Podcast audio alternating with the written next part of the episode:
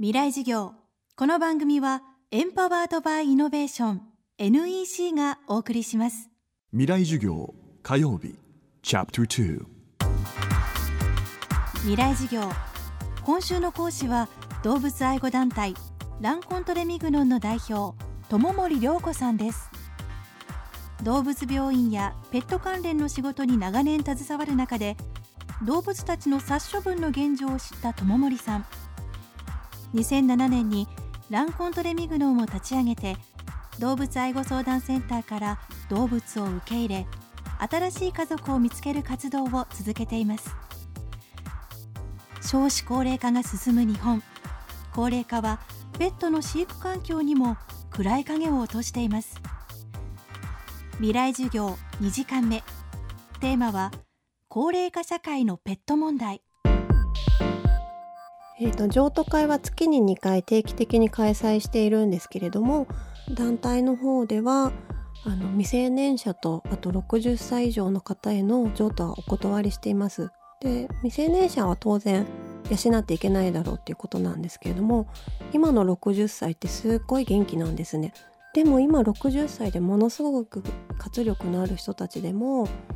例えば犬を今から買うと20年近くいると80近くなりますよね。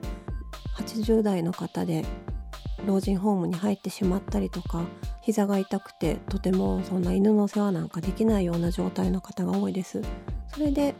60歳以上の方はお断りするようにしているんですけれども一方保護する動物たちは高齢者が手放した動物がとても多いです。どうしてもこう仕事をリタイアした後寂しいからこう動物が一緒にいるといいかなということで飼われるんですけれどもご本人が例えば入院する場合とかその動物が行く行き場所がなくなってしまいます。なので高齢者の方は飼う場合にはきちんと家族で話し合いをして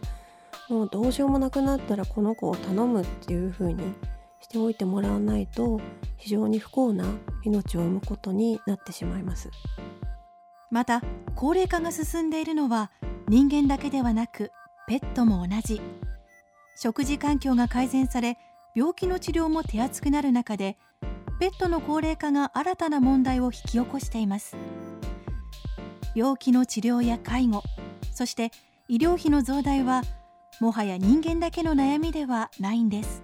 団体で保護している特に老犬ですねを見ているとほとんどの子ががんとか重い病気を持っていたりとか軽い認知症があって夜中になるともうものすごい騒ぐ子がいるんですけれどもがんとか腎臓病とか非常に治療費がかかる病気だと普通に月に数十万円の治療費がかかるので必ずしも最後までできる人っていないと思うんですよ。でその場合にもうあなたの医療費払えないからって言って捨ててしまうのは本当にもう無責任というかちょっと考えられないのでこういう治療は受けられないけれども家で緩やかに見とってあげようとか緩やかに見とれないぐらい今動物に苦しみがある場合は辛いけれども家族でかかりつけの先生に相談に行って安楽死をしようかとか最後まで責任を取って最後まで見るっていう姿勢を持ってほしいですね。未来事業。明日も動物愛護団体ランコントレミグノンの代表友森良子さんの授業をお届けします。そしてこの番組の特別公開授業が今年も開催されます。FM フェスティバル2014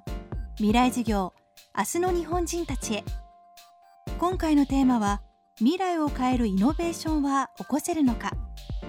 教壇に立つのは10月10日が漫画家山崎真理。10月17日が日本画家千住博。建築家伊藤豊夫。この特別公開授業に大学生200名をご招待します。講義に参加したい。先生と討論したいという大学生の皆さん。今すぐご応募ください。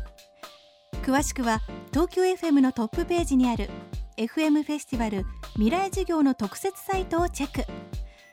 あなたが持つイノベーションの可能性を見つけてください。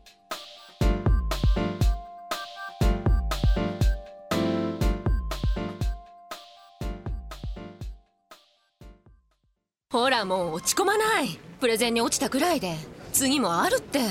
ただね頑張りは大事。NEC のビジネス情報サイト「ウィズダムはチェックしてる？トップが語る成功秘話からプレゼン力診断まで。絶対肥やしになるから。NEC のビジネス情報サイト「ウィズダムで検索。さあ飲みに行くわよ。NEC 未来授業。